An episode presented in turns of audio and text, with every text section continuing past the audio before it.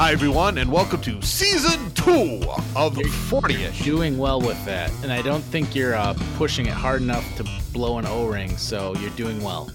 It, it's the debate between whether or not I'm going to peak the microphone and or if I need a lozenge. Yeah, I think you. Or I, poop I think you your peaked the microphone this time. Yeah, Did I? It, look, it looks like it. it looks like Um, hey, do Sucrets still exist? Are those still a lozenge? Are those still a cough drop? I mean, you'd have to go to the uh, old apothecary there, old man, and uh, see if someone can whip it up for you. Get, get As your, long as I can find a five and dime. get your, ten, Right. get your tennis balls for your walker and uh, and some. soup. Right. Good God. Nice, nicely done there. Or or Ludens, which is the the, the candy drug of Yeah. choice. Nice. Right. So, uh, welcome everybody back. Uh, once again, uh, pleased to welcome in uh, good friends, uh, Mr. John Moody Hello. and Mr. Lance Hello. And uh, we are being joined on this episode by a a, a, uh, a friend of the group uh, and a friend that came in at different stages for all of us, but Moody holds rank and file over all of us. Uh, Yep. This this young man uh, lives in the Windy City, or at least around the, the Windy City, and is the owner, operator, major domo at Rise Wrestling. Uh, we would like to welcome in Mr. Kevin Harvey. Kevin, welcome to 40 ish. Is this the part where I'm supposed to peek the microphone? Yeah, I mean, if you want, Or some sort of this- terrible this sound effect. Brought to you by Ludens. yeah. Or uh, apparently Burt's Bees does cough drops now, and I'm like, hmm, a company that does a lot of topical stuff. I don't know if I want to be ingesting anything that they make. Maybe it's because somebody accidentally ingested it, and they're like, you know what? It cleaned up my cough real well. Yeah, re- and they're like, yeah, really, uh, "Maybe." really Didn't I- chapped my uh, chapped my throat. yeah. There you go. well, before we get too deep into all the wonderful awesomeness that we're gonna peg on Kevin tonight, Kevin, would you do us a favor and give us a little bit of who you are and what you do? The details of my life are quite inconsequential. uh, let's see here. Who am I? What do I do? I'm, I guess we'll want to hit the interesting reasons. So, I am a guy who runs a women's wrestling company, Rise, developing tomorrow's women athletes. And what that entails is essentially running one part live events where uh, women wrestlers and sometimes occasionally some men find their way onto the shows as well, but showcasing women athletes kicking butt in the ring and entertaining the masses, distributing that via uh, various video platforms, but also, de- as the name would imply, developing tomorrow's women athletes. So we do seminars and do a lot of things in the realm of talent development, not so much initial training for wrestlers, but more so, I, I kind of relate it to like a traveling wrestling college for people that already have their diploma or GED and are kind of looking to get that next level education. Nice. That's pretty good. Yes, that's hmm. That answers some questions for me, which is still going to lead me into further questions, but I appreciate that. Um, that answers all of them. This is over. Thank, Oh, thanks so thank- much for your time, you. Kevin. Appreciate it. Uh, we'll, we'll catch up for a beer at some point. Thanks for being on the show. Um, so, uh, I've been following your exploits in the world of wrestling for a long time, and my initial awareness of your wrestling world was when you were billed as the golden voice of professional wrestling. Uh, care to talk about uh, um, that aspect? So, what, what was really interesting to me was what you just explained clued something in for me. Like you are not necessarily training these women athletes to do the actual wrestling them wrestling itself. They have already uh, have a baseline knowledge of those skill sets. They've had, I mean, how many matches would you say they've had under their belt before they they join Rise? I've had people in seminars that have had anywhere from not yet having their first match to people that have been wrestling for north of 10 years that just want to learn more because of the level of talent that we have coming in to train. I mean, if you're looking at, at basically any woman wrestler active today, and Bull Nakano's in the United States for the first time in 20 years and training in the United States for the first time ever, I got all kinds of girls that reached out that wanted to be part of that seminar because it was such a rare learning experience. So we we get all kinds and varying experience levels. Are these? This is what I was actually talking with the guys before you came on. Uh, these are obviously not like. Are these hobbyists? I mean, are, are women coming because this is a, a, a professional avenue that they want to take, or is it a a um, a weekend warrior kind of thing, or is this what they want to do and what they want their life to be about? I, I kind of, I mean, I look at all the marketing materials. I'm like, these people are not just doing this for the hell of it; they are fully committed. It the answer lies somewhere in the middle there, and that answer may vary talent to talent there are girls that I would say the vast majority of the girls that we work with in Rise. I mean, let's be real. Most people don't grow up saying, Oh, I want to work independent wrestling in front of 300 people in a high school gym. They're probably thinking, I, I watch WWE or something on television, and that's the level they want to get to. And that's, I would say, the majority of our talent has a goal to be permanently on television with WWE being the obvious like global superpower that it is that's where most people's targets are set because that's where you're going to make the most money that's where you're going to be able to make the most viable living. But there are some girls it, it is possible to make a living on the independent scene but you've got to have a, have a lot of self-driven hustle you've got to have a lot of creative ideas and you've got to be good at marketing yourself to the masses to make that happen. And there are some that maybe they have a Monday through Friday regular, what uh, normal human being job, whatever label you want to put to it.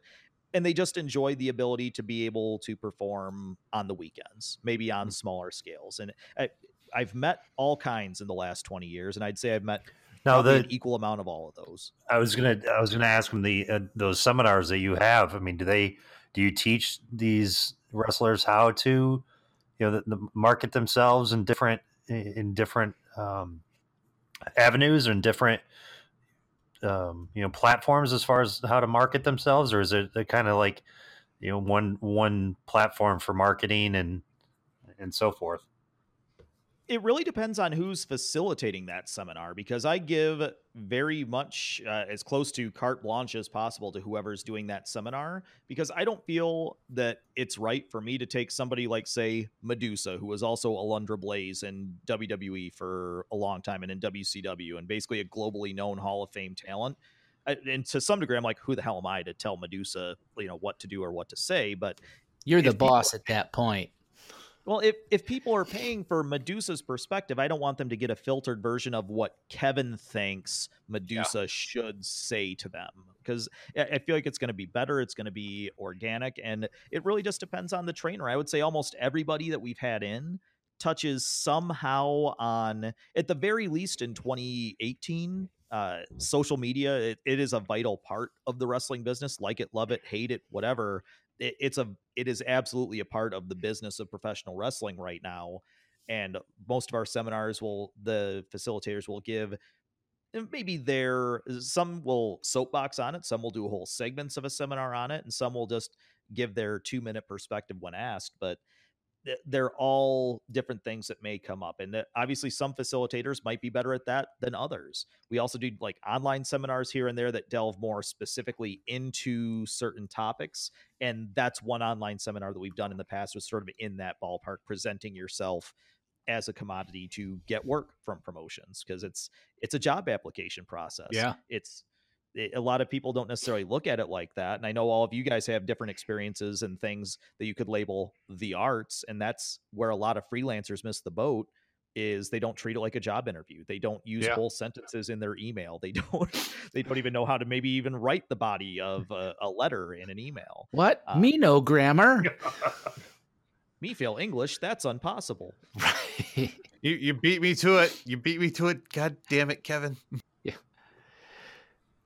yeah, I mean, and um, Lance too. I can speak on this t- because I actually got to um, sit back and hang out backstage at one of the um, seminars too during the day and watch some of the stuff, and I I thought it was fascinating just to see how um, uh, the person in question was. I, I looked it up just so I would sound informative. Was uh, Michael Elgin when he was there and just some of the like the little critiques and things that he was talking about more of um how to get like the ma- the maximum impact like so when you do a certain move to make sure that you sell it like so or and to always be aware of where all the um where all the main um cameras are so you can sell them to each corner of that uh of that ring and i mean you'd like it lance because really it's a lot like um it's a lot like putting on a theater production in some respects. Right.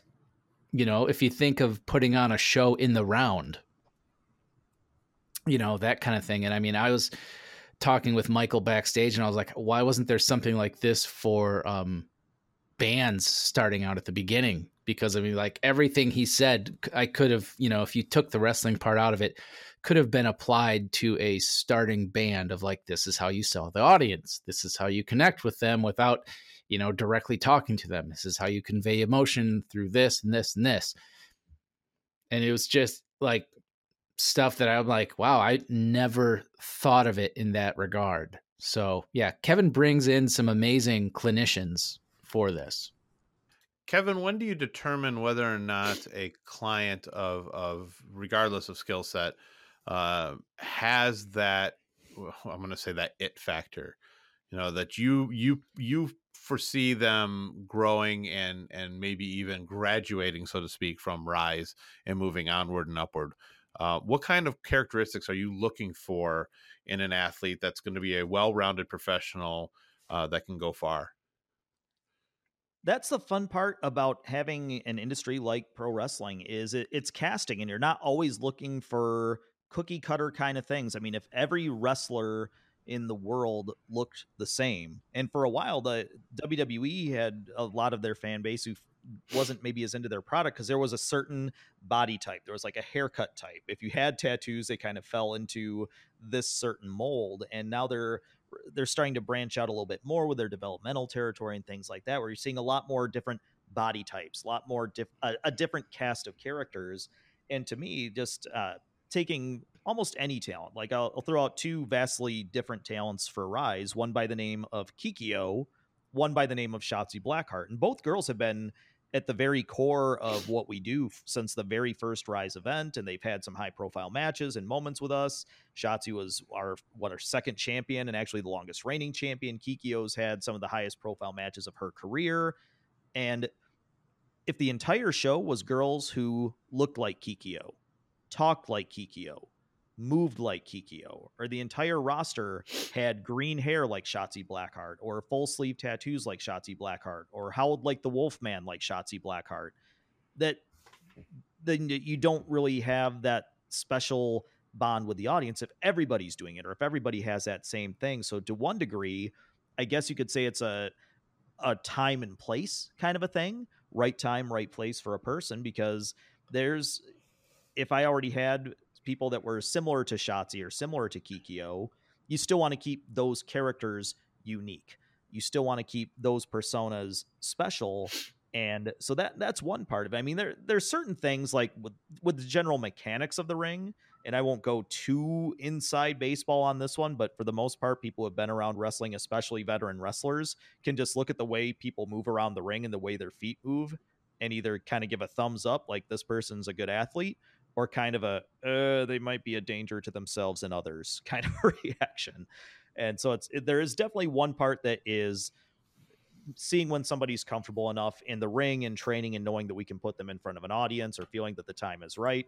But then there's kind of that next level because does this person connect with an audience? Do they bring something to the table that is different than the hundreds of other wrestlers that are out there? And how can we get behind that? How can we find that spark that they have and how can we empty a gas can on it and help it flame up? So when you have an athlete that has all those that passion that skill set has developed a character has moved on um, how often are are you staying connected with those that uh, kind of i keep using the word graduate and please correct me if that's wrong um, it, but they move on to uh, the next professional level, be it WWE or which I assume is the next level. Uh, I don't know if there's another interme- intermediary step at all. Um, do you stay in contact with those athletes? Do they come back and and and participate and help uh, continue to grow the brand? I'm looking at some of these recent events, and I'm seeing names that I'm not personally familiar with until I see you know an, a fairly prominent actor who's listed in this in this um, this bill. Um, so do you stay connected with them? Do they typically remember their roots, so to speak? It varies for the talent because a lot of the people that I know in wrestling, I knew them before there was ever a rise in existence. Uh, so some I've been friends for a longer period of time, or maybe had a more personal relationship with them, uh, just knowing them more than just, hey, I'm going to tell you to wrestle for this long and face this person. But there's, I mean, there are a lot of talents in WWE, and and really, WWE is the only place that when people move on to that level of wrestling, that's usually the only time that I don't like to say they get stolen from us. That's the point when a talent becomes unavailable to an independent like Rise. Uh, example being Toni Storm was a huge part of events we had last December in California. Mhm. Well, Toni Storm is no longer able to appear specifically on Rise events because of contractual obligations she has being part of WWE's NXT UK brand there and the contract that comes along with that. And that's not a bad thing. That's a great thing for Toni. That's a great thing for the industry. And that's actually opens up an opportunity for some girl to say, you know what? Toni Storm's spot on the card is open. I'm going to show that maybe I can be the next Toni Storm or I can be the next Shayna Baszler. That's another person in the WWE universe, if uh, so to speak, that it was part of the first couple of Rise events. And there, there's a lot of folks who've been part of Rise events that have actually gone on to WWE. Now, there's other organizations like Ring of Honor is a very prominent place in the United States and really worldwide. Same with Impact Wrestling, who Rise has a formal relationship with as well. Those are like your primary three televised, uh, both domestically and globally, wrestling federations. But with Impact, we still have access to Impact talent. We have Impact talent that's more veteran talent that's been part of our shows. One of the mainstays of Rise has been the demon assassin Rosemary, which came from her character on Impact Television. But at the same time, we've been able to send Impact talents that they've met through Rise, like Shotzi Blackheart, like Ray Lynn, like Ruby Raze, like Heather Monroe. And it's been a really fun two way street to see that happen. So, really, the only time when somebody, uh, and graduates isn't a bad word to use. I mean, there's no industry lingo necessarily for, hey, when somebody moves on, but that's really it is when somebody moves on to WWE, they aren't cut off from our world. It's just they aren't available to us for events anymore. And even just in the last week, there's people who are contracted to in the WWE world, like Nikki Cross is a character who I believe is on their SmackDown program on Tuesdays now. I just was in an exchange with her within the last week or so. Um, still, uh, there's a lot of girls in their developmental system now that have been part of Rise. Chelsea Green just recently went to their NXT developmental system. Mia Yim's another girl who's been a part of Rise events and who I've known for years before that as well. And those are girls that I could shoot a message right now, and I'm pretty confident, as long as it isn't something rude or stupid, they would probably reply in a fairly prompt manner. And even if it was rude or Right. stupid, you'd probably get some kind of response. well isn't that um isn't that whole kind of back and forth relationship kevin kind of the the the the rationale you had originally when you and i talked a couple years back when you were looking for a logo for this because you saw a need for a pi- for somebody to start getting these giving these wrestlers a step up into the independents so they could you know graduate to the WWE otherwise without that it was starting to look like there was going to be you know quite a drought of um of female talent That's exactly where Rise was born. If you rewind the clocks to the summer of 2016, WWE just did their second annual Mae Young Classic, with the first happening in the summer of 2017. In the summer of 2016, people inside the industry had heard, I would say more than whispers. They'd, we'd heard enough to know that WWE was doing something in the realm of a women's tournament or a women's show or something that was going to be very centric on a women exclusive roster for whatever this event would be produced, which we now know as the Mae Young Classic, which they've done mm-hmm. for two years running. And going into the Shimmer tapings, that's another company I'm affiliated with, Shimmer Women Athletes, what most would consider the gold standard of women's independent wrestling worldwide. And that Shimmer taping alone in November 2016, we lost almost our entire tag team division. That was the last tapings with the then tag team champions. One of them is now known as Ruby Riot in WWE. The other one is now known as Dakota Kai in the developmental system. We lost those two that weekend to WWE signings. There was uh, who's uh, Cherry Bomb is her independent name. She's known on Impact as Allie. She signed, I believe, at the time, an exclusive deal with Impact where she wouldn't be allowed on the independents. Might not be 100% fact based on that one. Let's pretend that it's something in that ballpark happened. A talent by the name of Kimber Lee was signed by WWE at the time, and it, it was six girls in all. I think it ended up being seven because another got signed after that Shimmer taping weekend Mm-hmm. that were now no longer available to us on the independents. And the idea was to get ahead of that. And those were the ones that we knew about without even getting into a women's tournament, a women's show, whatever that mystery women's project may be. So I basically sat down in the late and the mid to late summer of 2016 with Shimmer owner Dave Prazak and said, Hey man, I've got this idea because it seems like the writing is on the wall that a whole lot of women might not be available to us very, very soon. And we are probably six to 18 months from completely screwed for talent unless we do something right now to identify like who's maybe ready right now that maybe we just don't know about, or who can we kind of keep on the burner in Rise and see how we can bubble them up to move them on to a Shimmer, move them on to think grander platforms than than Rise or Shimmer can offer. And we decided let's do this seminar and see what happens. And 40 women turned out for the Rise One seminar, and we realized, okay, maybe there's more of a need for this than we first thought. We knew there was some need, we just didn't know how big that need was going to be. Right.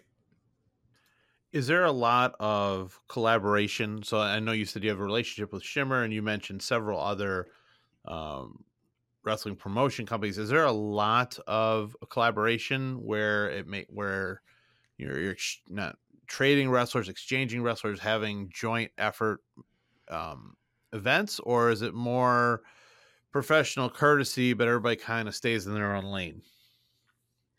Uh, again, it kind of depend. It depends on the relationship. Like we have uh, for Rise, a buzz phrase that I have had since the beginning of Rise is that we believe the future lies in collaboration, not competition. How can companies work together to build a better future than working in competition and just everybody trying to hoard their own share of the not very much money that there is to be made on the independent wrestling level? And so we've established Shimmer was our very first relationship. In fact, I didn't know that if we would be Shimmer exclusive, maybe we'd only do once or twice a year when Shimmer would run. But very quickly, by the second Rise show, we had a relationship with AWS Promotions in California, with Bellatrix in the United Kingdom, with Stardom in Japan, with Ovation Promotions in Japan, with uh, Destiny Wrestling in Canada. We haven't necessarily done some of these haven't necessarily been fan facing or things would necessarily be like, oh, here's an interesting story and here's a talent obviously wrestling in this promotion in this country, but we still work together in a lot of ways. And I, I can say Rise has worked in collaboration with a number of independents that the ones I just listed, a number that I've probably forgotten. And we've even worked in collaboration with Impact, with Ring of Honor, and even WWE. Like WWE and I have worked together to coordinate talent travel uh, for some that they had on unique events before they were had talent signed, but they were doing some WWE obligations. WWE helped me piece together the disaster that almost was our UK event because several key talents were affected by the hurricanes in the fall of last year. Oh, right. And so I was working with WWE's travel department to try to get Medusa, who was in Las Vegas for the Mae Young Classic one finals, Mhm. somehow because I had her flying out of Tampa and you couldn't get into or out of Tampa on an airplane because of the hurricanes. So they worked together with me to make sure that we shared the cost, to make sure that we got Medusa in the country of England on time when we needed her to be. And it narrowly made it, almost didn't make it. But that's if you can work together and every company can still protect its own interests, but at the same time, there's a way that both sides can benefit. Maybe that's financially, maybe that's in terms of talent development, but it it's not always in a way that's right out there where the fans can see the Rise logo next to the Impact logo, next to the Ring of Honor logo, next to the WWE logo. It's not always that interesting, but there Right. are ways that all those companies can work together. So let's talk about um, your your work ethic and how how it, the business actually happens. I know you do a ton of work. Like your entire life is the success the success or failure of this venture. Is it just you? Do you have a team? Uh, I know you work with other events. I'm I'm just kind of curious. Are, are you working the phones constantly? Are you you writing the emails? Are you kissing the babies? How is it all working from a from a business perspective? Uh, when you're when you're growing something like this? Do you have a team? Is it is it just the Kevin Harvey show?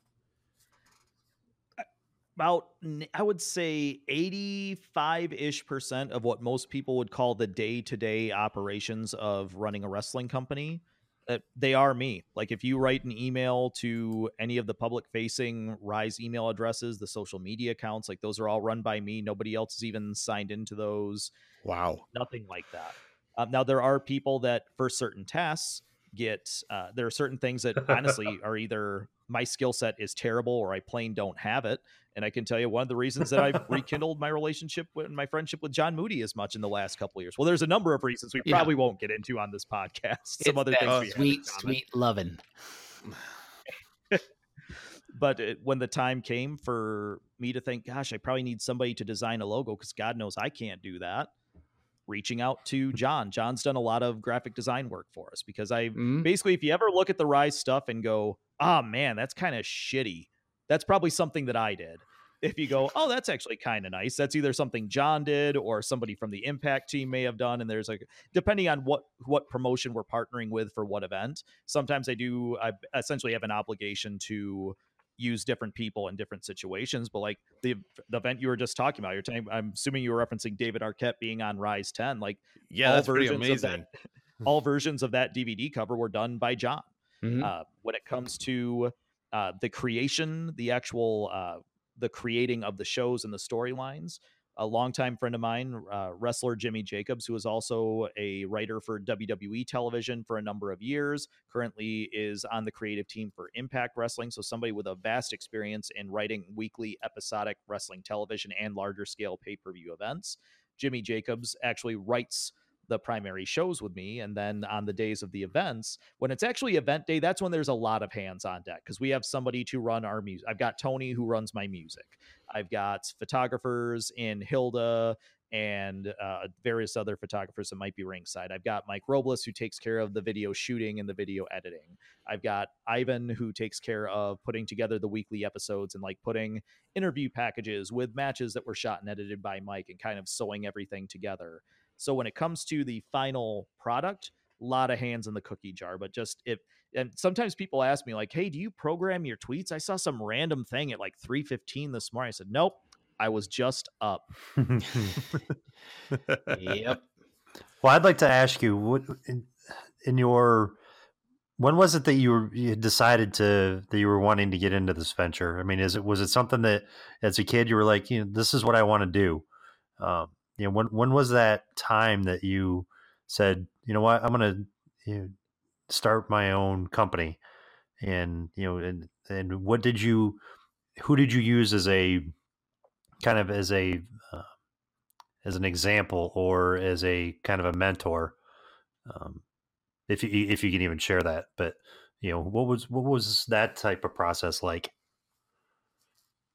Yeah, in terms of starting my own company, it was one part it was kind of hard to do in that we hadn't really nothing had ever really been done of this type yet. So we were kind of pioneering and to some degree are still figuring out who the hell we are and what we're doing. But there's uh, different promoters that I've worked for over the years, and some of them may even be uh, bosses that I had outside of the wrestling realm. Because a, a good leader is a good leader, whether that's in pro wrestling, a band leader, a retail manager, whatever Right. it might be a, a good leader is a good leader. They're they can be charismatic, and if given a platform, they can lead people in a direction that they Mhm. want to go. So wrestling wise, uh, Dave Prazak and Shimmer. I mean, there's for Dave to pioneer the concept of Shimmer, what it was in 2005, and for any independent promotion to still be going in 2018 that started in 2005, that is not a common thing at all. And to have the part in revolutionizing women's wrestling and featuring the athleticism on the forefront that Shimmer has, that's obviously there's something going right there. And I've worked with Dave for almost all of that time. So I've seen firsthand kind of how he does things, how he manages things, creates the shows, but manages talent, runs the backstage, attention to detail.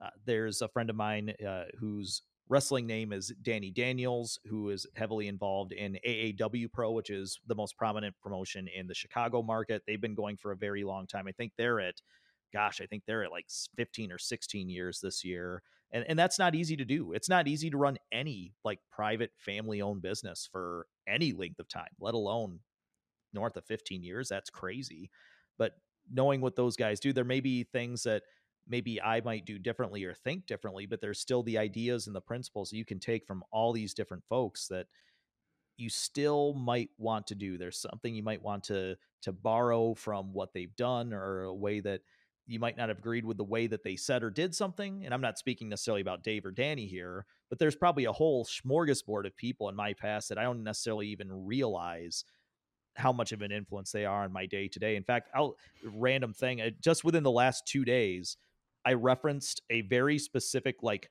learning point or a time when basically somebody kind of put their arm around me and said basically, "Hey Kev, you probably should do it this way." I was referencing the first job I ever had when I was a bag boy at Meijer in 1996. Wow. To this day, I'm still pulling like this life lesson out of the Rolodex of life lessons. And that's the thing. Like a good leader or a, a, people can be influenced and remember the strangest things. In fact, earlier tonight, in fact, uh, I was just watching the Pee Wee's Playhouse Christmas special with a friend who was over. And I told her, you know what's funny? said, this is how I learned about Hanukkah.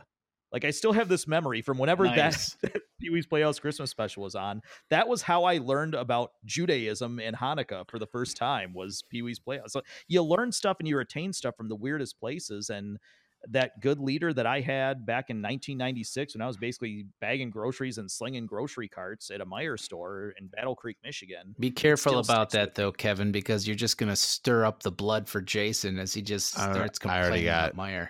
I have so many comments about Meijer. Well, it, it's it's funny you said that as a bagger because it's I, I I still think his you know bagging was you know kind of my first real job and you know having you know having one of the probably one of the best managers I've ever had you know in that role I mean really helped my you know, help kind of develop my career and, and my career path and you know how I how I lead and um, you know because so yeah i mean when you set those examples especially at those at those ages of you know that we were at those times um, you know that we were still developing i mean we were i mean developed as far as we were as eh, becoming you know young adults but our our work ethic and our work you know kind of career life you know, was was developing. And so having having a leader especially in that early age stage of your life is is important and um, it really it made a difference for me. So it was it's interesting that you said that you know bagging at uh, 96. So so Kevin, when it comes to things outside of wrestling that that interest you, uh, how many what what are the kind of things do you do in your spare time should you find it? Um, that I mean, I I wonder because uh, when in my former life as a teacher, when I wasn't teaching, let's say the summers were off and stuff like that, if I came across something that made sense for a lesson I was going to do or a classroom event or something, my brain was always going back to that classroom and what I could do next and how I could develop and change for the better. When you step away from wrestling, be it a vacation, you, you come home, holidays, whatever it ends up being what what do you like to do for fun? And are you actually able to separate because so much of your life uh, revolves around rise in the last two years there's almost zero separation. That's to some degree a calculated risk. To some degree that's a lesson learned. But there is almost zero time that is not connected to that in some way. Because when you're talking about running your own business and you are the vast majority of resources day to day anything that comes up like i i got a paypal dispute in my email today from something from like a month ago well it, if i don't do it it doesn't get done uh, even the friend I had over earlier today is a wrestler, is part of the Rise ecosystem. Was talking with her about some long term ideas, like, hey, what if we did this to lead to this to lead to this? And that's what my chilling watching Pee Wee's Christmas on the couch looked like. Was still planning events like six months down the line, just in the conversation. Uh, there's things I do enjoy. Like I, I'm not a big video gamer. Mm. The couple of games I like, I like, but maybe once or twice a year I will buy a video game and play the heck out of that game, and then not even turn the PlayStation on for ten months after that. Um, I just played the new Spider-Man game though. That's pretty cool. Yeah, I've heard that's pretty good. Yeah, I haven't gotten over to that yet. I've been caught up in all my fighting games just because I I like a good old button smasher Indeed. Yeah, ga- gaming isn't real huge. Like I, I am musically inclined. I would love to be able to scratch that itch in some way, but the the time and the resources just aren't there for that. Um, I used to be really into uh, fitness, and lately I'm more into fatness. Um, same, similar idea, different vowel, different vowel, well, different bowel too, I guess. Right. and Yeah, much more delicious. Much more delicious. So, all right, I'm going to put you on the hook here, Moody. Uh, I I need some I need some Kevin Harvey goodness from your time together here in the great state of Michigan, Southwest Michigan, a particular college town of Kalamazoo and Western Michigan University. I have some of my own memories, but they pale in comparison to the um I don't want to go as far to say as debauchery, but the debauchery I mean, that is like I like I told um like I told Jen today, I was like, Kevin Harvey would be the man that if I run for president, he would be guaranteed a very high um cabinet position just to keep his mouth shut. So I mean, not Uh, unfair. Not unfair. Right. it's exact. I mean, no, there's there's a ton of stuff that Kevin and I did. I mean, and a lot of it was just Kevin was really good with just running with ideas. Like, I mean, my biggest one I remember was um my senior year in my art class, I had to do a video. and so I kind of did this this thing on my time at Cedar Point of like just as you know this is kind of what they meant but this is really what it what happened and so this kind of thing of everything would be distorted and so Kevin did the voiceover for um my boss on it and it was him and our other mutual friend Jen Sarah and the funny thing was um you know I just said hey this first time I want you to run it through just like you're very concerned. I was like, the second time, just go off on it. And some of the stuff he he put out into this, like when we were showing it at the final, and Kevin came in to sit in the final with me, and the art teacher thought it was cool. Like people were gasping, you know, and and legitimately getting offended from what he actually said on some of it. And does we, this recording still exist? ah, God, I don't think so. Oh, I know. I don't have any of that one, but yeah, that was uh, the the gist of that voiceover was yeah, was the concerned boss, but then there was a cartoon transition where basically the boss became Satan, Yep. and shall we say made an unnatural ventriloquist doll out of the uh, the facsimile of Mr. Moody in this particular project. Right. And I was rather colorful in my description. Colorful. Yeah, that's a good one. I think the only part I ever remember on it was, "Hey, look at me! I'm a little guy." Yes, and then the soundbite after that we probably shouldn't air. in the name yeah, of that that would definitely turn this into an NC-17 podcast. Let's just say it was a vivid description of where hands were and presumptive activities that Right. we would be involved with that. Well, that was a diplomatic way of answering that. Paint, I'm painting it. yeah. I'm Well, totally yeah. painting a picture here. or I think the other one. I remember that the devil sounded like this. That's all I really remember. Yeah. I, I- and the other um, ones that we could say would be like because Kevin and I were always in the traveling pep band. And Yeah. so we Yeah. aside from rooming together, we also had the really smart idea that like if you went there on a Friday night, they would give you uh what was it? It was like a twenty dollar per diem per day. So they give you sixty bucks. Even though you'd be leaving Sunday morning, like after the continental breakfast, they'd still give you money. And so Kevin and I would look at each other and be like, you know what?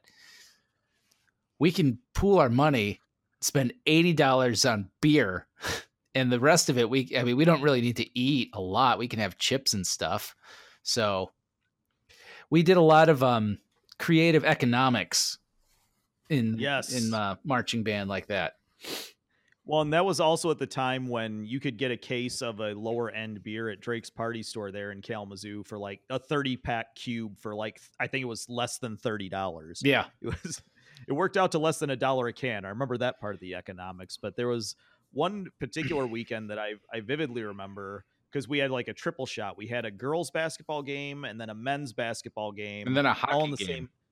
Yes, all and all in the same venue for basketball, and then your dorm was right next to the field house, if I'm remembering correctly. So Yep. we just had to walk to your dorm, French. and then I don't Uh-huh. necessarily remember how we got to the arena. I certainly hope driving wasn't involved. We probably walked over. I there. think we walked. I think I'm pretty sure we walked. yeah, Because didn't we have? Were we? Car- oh no, we weren't carrying the amp the whole way. They had the No. like the little amp at the hockey arena. We had the big amp at the Yep. at the basketball arena. But when we got up there, I'm I'm carrying a tuba. John's got his bass, and we're both have we like each have a handle of the amplifier, and working our way up the stairs of a hockey arena. And let's just say, to me and John, we thought we were doing okay, but to the grad assistant Brian, we clearly were not doing okay. No, yeah. it's something where I wish in hindsight I could see the video of this because it's definitely one of those. Oh, I'm fine. I'm fine. Right. Definitely not fine. no. Because he just came up and said, What "What? Was? Did he call us idiots or assholes?" I feel like he said, well, "Have you idiots been drinking?" Probably and our both. response was, and I think our response was, I think that that was probably it. And and the bad thing was we actually played that show pretty well. "Yeah," and it's uh, and it, I think that's all he said afterwards. Like, "Can you play?" Yeah. Yeah.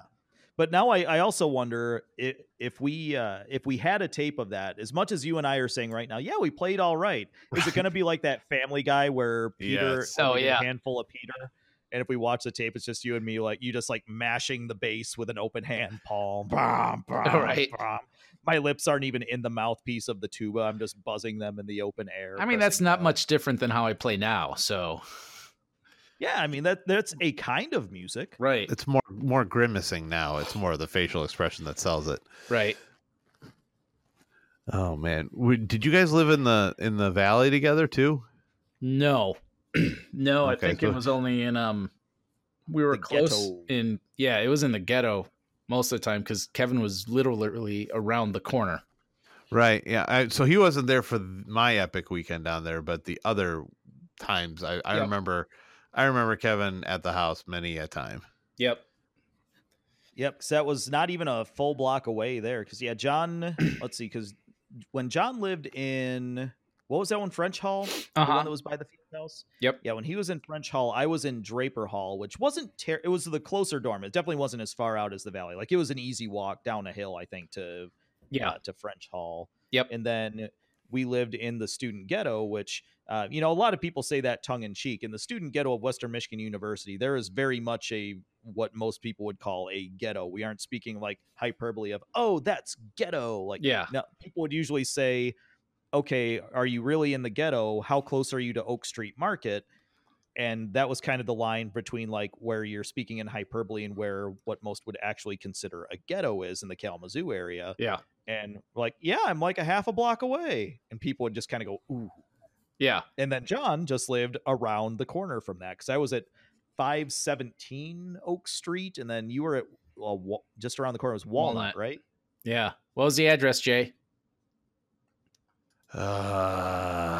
Uh, nine thirty. No, not nine. Eight.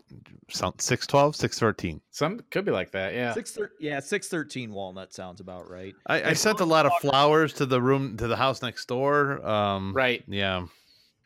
Yeah, for all you stalkers out there, we haven't lived there in 20 years now, so Yeah. you'll have to try harder. Yeah. Or maybe they have. Maybe they're just slumming it. Yeah. They're like, we. Now I'm gonna look. Yeah, I I'm do remember gonna specifically. I don't know if you were there or not, Kevin, but it was one of the times we were sitting on the porch, and there was somebody that was running down the street, like screaming, "Help me!" And not in like a joking manner. Like there was that legitimate tone of terror behind their voice, Oh, yes. Mhm. and we just kind of sat there, watched them go by, and I'm still just still drinking. There's a lot of alcohol consumed on that street. Yeah, well, Oh. it is student ghetto. Yeah. There was, and uh, I'm trying to think if, uh, yeah, I'll, I'll go ahead and tell this story from the days at Walnut because it's one of those. I was young, I was stupid. It's not me now, so it's okay. Right. There was one one point where there was a, I wouldn't even say, maybe it was a party. It was definitely a larger than like two friends gathering, but there was like music on and beers flowing and things at the house, and I got properly chemically balanced fairly early on in this affair, and I was uh, leaving that house on Walnut Street to walk back to mine with somebody that I knew there, and I apparently much louder than I recollected at the time as I'm exiting with this person. I just completely bellow into the house behind me. I'm going home and I'm going to have sex. Now, John, you described to me what the rest of that party felt like because I know that's what I said, but in my mind, it's like, is that the like forks are hitting plates moment if it were at a restaurant? I think some of it was just the turning around, being like, "Did he really say that?" And he, is he really going to? And is 'Cause he really everybody's going to? Yeah. And, Uh, and furthermore, like what a what a classy guy. Like I was probably either arm in arm or right next to the person. It's just like, oh man, one of one of my prouder moments. But that soundbite, it's like, oh god, Right. why? I see. So, like so I'm- many things in our youth. Why did I say or do? Just think of it that- this way, though, Kevin. There's no social media at that point. Right. It's it's our faulty memory at that Right. point. Yeah, if y- you had to screw up in person if you wanted to offend somebody. Exactly. I mean, I'm looking at the house right now. I forgot it was right on the corner of Walnut and Pearl there, and I'm looking Uh-huh. at this front porch and going, John, how many how many clove cigarettes did we consume on that front porch? A lot. Because All of the Kevin was actually my uh, clove cigarette partner. He and I would be the ones smoking those usually. Djarum Blacks, or where'd Oh, you yeah. go? Go yeah, all the way. Usually Djarum Blacks. Yeah. Yeah. The, what I loved about the Djarum Blacks is there was like a six month run where there was a typo in the Surgeon General's warning that they never corrected. And I, my master plan was, well, if I ever get cancer from these things, I can sue them because it didn't actually have a warning on it. It said Surgeon General's warning: quitting smoking greatly reduces serious to health. yeah, But it missed that's the word right. risks. Huh. It was missing the word risks. It was it greatly reduces serious to health. So yeah, uh, maybe it's basically why would I quit? It, this, this sounds like it would be awful if I did. What I'm just realizing now is how did we get away? Well, you guys didn't have to worry about it, but how did those of us who were guests at that house ever get away with parking in that weird little lot all those times and never, ever, ever getting ticketed? Because we didn't have parking passes. If you don't have passes, they can't prove that you're supposed to be there. Yeah, but there was wasn't there like the ah. elementary school or something there where as long as you weren't parking when school was in session. Oh yeah, that was over. That was when I was on Pearl Street because he was right by Shennery. which I And was that- just there for a meeting. Believe Yep. it or not. Yeah, no, you could park there. You had to park over like where I parked in that far corner. They were cool with. Yeah, yeah. We al- you always had direct us back against the not, not quite the fence, but kind of all the way to the back. Oh, you had to be just in the far corner if you were going to park over there. And they're like, "All right, Now, Kevin, you know the story that my wife Beth was the lived in the other half of this house. yes. That's how I met her. Was a, a, a rager with John. Yeah. one of one of probably five of that I know existed, but two that I have some recollection of. Right, God, this God, this city. What a wonderful town. yeah." One morning I woke up on the other hu- or the other porch and one I'm gonna go you should have know- sex. Right. I, I was never that lucky. Come on. Oh, that's a that's a story for a whole another one. Yeah, no. and then Kevin would show up and go trademarked, and then Yeah. I'd get in all kinds of trouble. I just come over shaking a jar of pennies and ones, Yeah. asking for the I don't have a whole lot of dollars, but hold on. I will dismantle my nightstand, which is currently made of ramen. Yes, that was a thing. I was gonna say I limped over there with Justice my hickory stick. Oh, yeah. my, my jar of pennies. That was another great. uh Oh my God, what an idiot I was moment because uh, for a while I tore actually had a knee injury which I didn't know what it was at the time. This was around New Year's of God probably ninety. That had to be ninety nine if we were in the student ghetto. Ninety nine going into two thousand. Yeah, Yep. sounds And right. I jacked my knee up and I had this hickory stick that I bought for some reason at an antique shop and was the only thing I could use as a crutch. And I went over to the Walnut Street house and I only had two beers, but I had this epiphany where I was like, oh no. I went to the either the doctor or the ER and they'd given me it wasn't painkillers, but it was like super high level Motrin, like 800s or something. And I knew that I'd been taking a lot of medicine, and it, not like I was abusing it in any way, shape, or form. But I had this moment where I was like, "You're not supposed to drink and take medicine, are you?" I don't want to And die. so I remember tell, basically saying, "Hey, guy, I'm going to go home just because I I don't want to Right. see what happens here." Right. Um, and so I, I remember limping out with Justice the Hickory Stick, and I was with my roommates at the time, and I kind of lost my footing on like a patch of ice.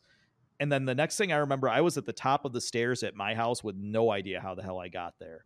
Yeah. I was like, oh God, why? And the, like, why do, how do people do this so regularly, mixing alcohol and like Right. pavement? And this is That's such a terrible Mixing idea. alcohol and pavement. Well, it's like the brilliant people that make meth. How uh, how do you make such a poor life choice yet you're a brilliant chemist? I don't understand. You- How um so who all lived in that now now I'm going all the way down memory lane because I only remember John you living in that Pearl Street house for like 15 minutes, but I know it was longer than that. Yeah, who lived all lived for who lived in that house? Who who was in there? Uh, the Pearl House was Brian Zira and Jason Dudache, uh, two guys from the music fraternity with me. I don't remember those guys at all. It's because we really didn't Yeah. we didn't really party with them. Because once I left the Walnut Street house, Paul still stayed there, so I always went over and hung out with him. Yeah. Yeah, because wasn't it, it was you, Paul, and BSV, right? Yep. At Walnut. Yep. Yep. Yep. Yep. What a douchebag. I mean, there was a beautiful irony in giving the biggest guy the, The smallest smallest, room. in that place. Like it barely fit a twin bed. And and he sure as hell didn't fit on a twin bed. No. Yeah, the, uh, the the room I had at Oak Street was tiny, but I was the last one. I was like a last minute addition to that house, and right. I basically like it. The room didn't even have a closet. I remember the the landlord had to put like a bureau of some kind in there just to be able to hang anything. So that's why I had to build my nightstand out of ramen, you know, for furniture and nutrition. Yeah, Right. well, you reach over in the middle of the night, and you're like, hmm, am I looking for my glasses or do I just need a hit of some sort of pasta? Yeah, I could turn my alarm off and you know get some shrimp flavored noodles. It's it's fine. It's fine. And and what the amount of sodium you need for one month is that usually what it was? Those little flavor packets. Yeah, it's it's an uh, just short of what's needed to chemically neuter a bull elephant. it's like, what is this? This is 40 times 43 times the lethal dose of sodium for anything. Wasn't where there they actually stop using milligrams and just use grams. Yep. Yeah. They're like, ah, who are we kidding? Oh my god! No, we're gonna have to do it. I know these show when we get into these topics, the shows just become for us. But uh, I, we gotta we gotta walk through those two weekends. We gotta walk through those weekends. What um, we'll do that another time. Uh, Kevin, what is one uh, piece of advice you'd like to give someone who is aspiring to get into what I'm going to describe as the entertainment business, right? Um, for professional wrestlers, it's a little bit of both, right? It, they've got to have the physical skill set to to compete, but then they have to have all the savvy. What's the number one thing that you would immediately say to someone uh, if it's not giving up the goat here that they have got to have? Is it perseverance? Is it intelligence? Is it do they have to know somebody? What what is the number one thing that they've got to have to remotely have a chance at success? Well, I'd say uh, really anything in the arts, kind of, because I've had a, a toe in the water of a lot of different entertainment genres, and though they may be different subject matter, pro wrestling I I often say is very punk rock. Uh, just as punk rock is very stand up comedy, is very like anything that involves creating new content. Maybe that's spoken word, that could be writing, but it, it's all a part of when you're starting out in all of those things. You're probably playing shitty venues, probably dealing with some shitty people, and you're probably taking it at some sort of financial loss. You might not necessarily not be getting paid, but you may have paid more in gas to get there than you got paid at the door to actually perform whatever your your role or your art is. And I think the biggest thing you can really do when you're starting out in any of those realms is as often as possible ears open mouth shut Mm.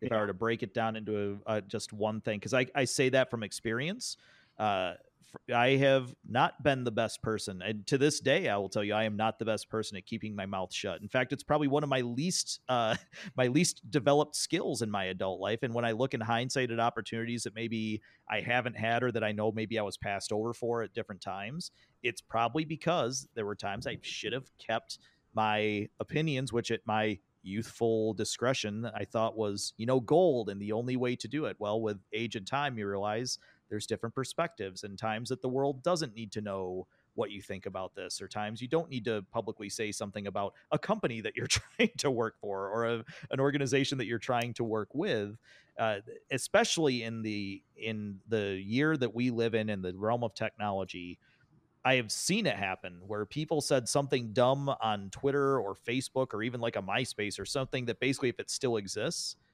it's cost them opportunities now. And it may be some dumb thing that they tweeted 10 years ago at this point. Right. I don't know if Twitter's 10 years old, but you get the idea. Uh, where something that they said that could be taken out of context and screenshotted, and it's just like, man, you just really, if you are in any sort of public facing realm, you really have to watch what you say. What do you actually put out there on the internet? And there's even stuff that I put out there, and even though I consider myself mindful of it, where I'm just like, God, why did I, why did I say that? I mean, some that's the fun part about Facebook memory. Sometimes I make myself laugh like eight years later, and Right. sometimes I go, Jesus, that's what I thought was funny in 2011. Why did I share that with anyone? Uh, but it's if you're trying to learn and grow in any sort of genre to tie it back to the question, you've got a lot of listening to do. And though there's going to be times when your input is needed or asked for, uh, uh, there's a difference between uh, subject matter opinion and your opinion on what should be performed if it's actually your your spot to call. Because that's something that i can tell you my biggest mistakes have been made in that realm. Biggest mistakes i've seen other people do are in that realm. And it, it's something that uh, though i may be hypocritical somewhat in saying that i'm still self-aware enough to know that that it has been and likely still is one of my faults. Fair enough. Well, gentlemen, we're kind of at that time, but man, do I have a whole series of other questions I want to get into. So we may have to find time in Kevin's busy schedule to get him back. And actually, after John described being at one of the Rise events, I, I kind of like that's something I think I w- I'd like to go check out at You some point. So we may have to make the drive down. I, I it's been one of the fun. I think though, I mean, th- there's many things that I like, but I think my favorite one is. Let me pull it up here. Do do do. Uh, it was brutality last year when I in uh, L.A. So when I was with my buddy Pete, and I remember very vividly him and I watching the match. Um, crap, who was fighting Shotzi Blackheart for that match, Kevin? oh, oh, that was chris wolfen shots Yeah. It's when Chris threw um Shotzi right towards where Pete and I were sitting, and we both had a split second to just grab our personal effects and get out. Which you can see the look on our faces on the DVD if you go over to uh what is it, rise-wrestling.com. Yeah, if you're looking to get the uh, to get physical media, we've got Blu-rays and DVDs of all our shows at rise-wrestling.com, and you can click on store. That'll take you to our online store on Ecwid, or we've got a digital streaming platform where if you want to pay per download and own it, you can. Uh, the shows are generally $9.99 a show, or you can subscribe for $4.99 a month, and it's basically Netflix for Rise. You have access to the full video archive for $4.99 a month. that may be where I have to start, but I got to tell you, it sounds like we're far away. We Right. got to figure this out. So Well, yeah, I mean, uh, next time we're in Chicago, March 29th is our next time in Chicago. We've got January 19th, we're down in Houston. I'm going to have to put things on my calendar and make some things happen. So, Kevin, we want to thank you so much for your time and, and taking uh, taking us down a little bit down memory lane, but really giving a, a, a an insight that I never would have ever had into the world of, of, of wrestling. Um, I just I marvel at the people that do it. I just marvel at the the level of professionalism that is involved in putting on such a spectacular show and what such a great product. So kudos to you and your team and, and thank you once again for being a part of 40ish. Thank you, guys. So this is where I say thanks to John, Yep. thanks to Lance, I thanked Kevin, but I'll thank him again because that's what I do. Uh, we'll catch you guys in the next one, and uh, if I don't talk to you, we'll see you on the next episode.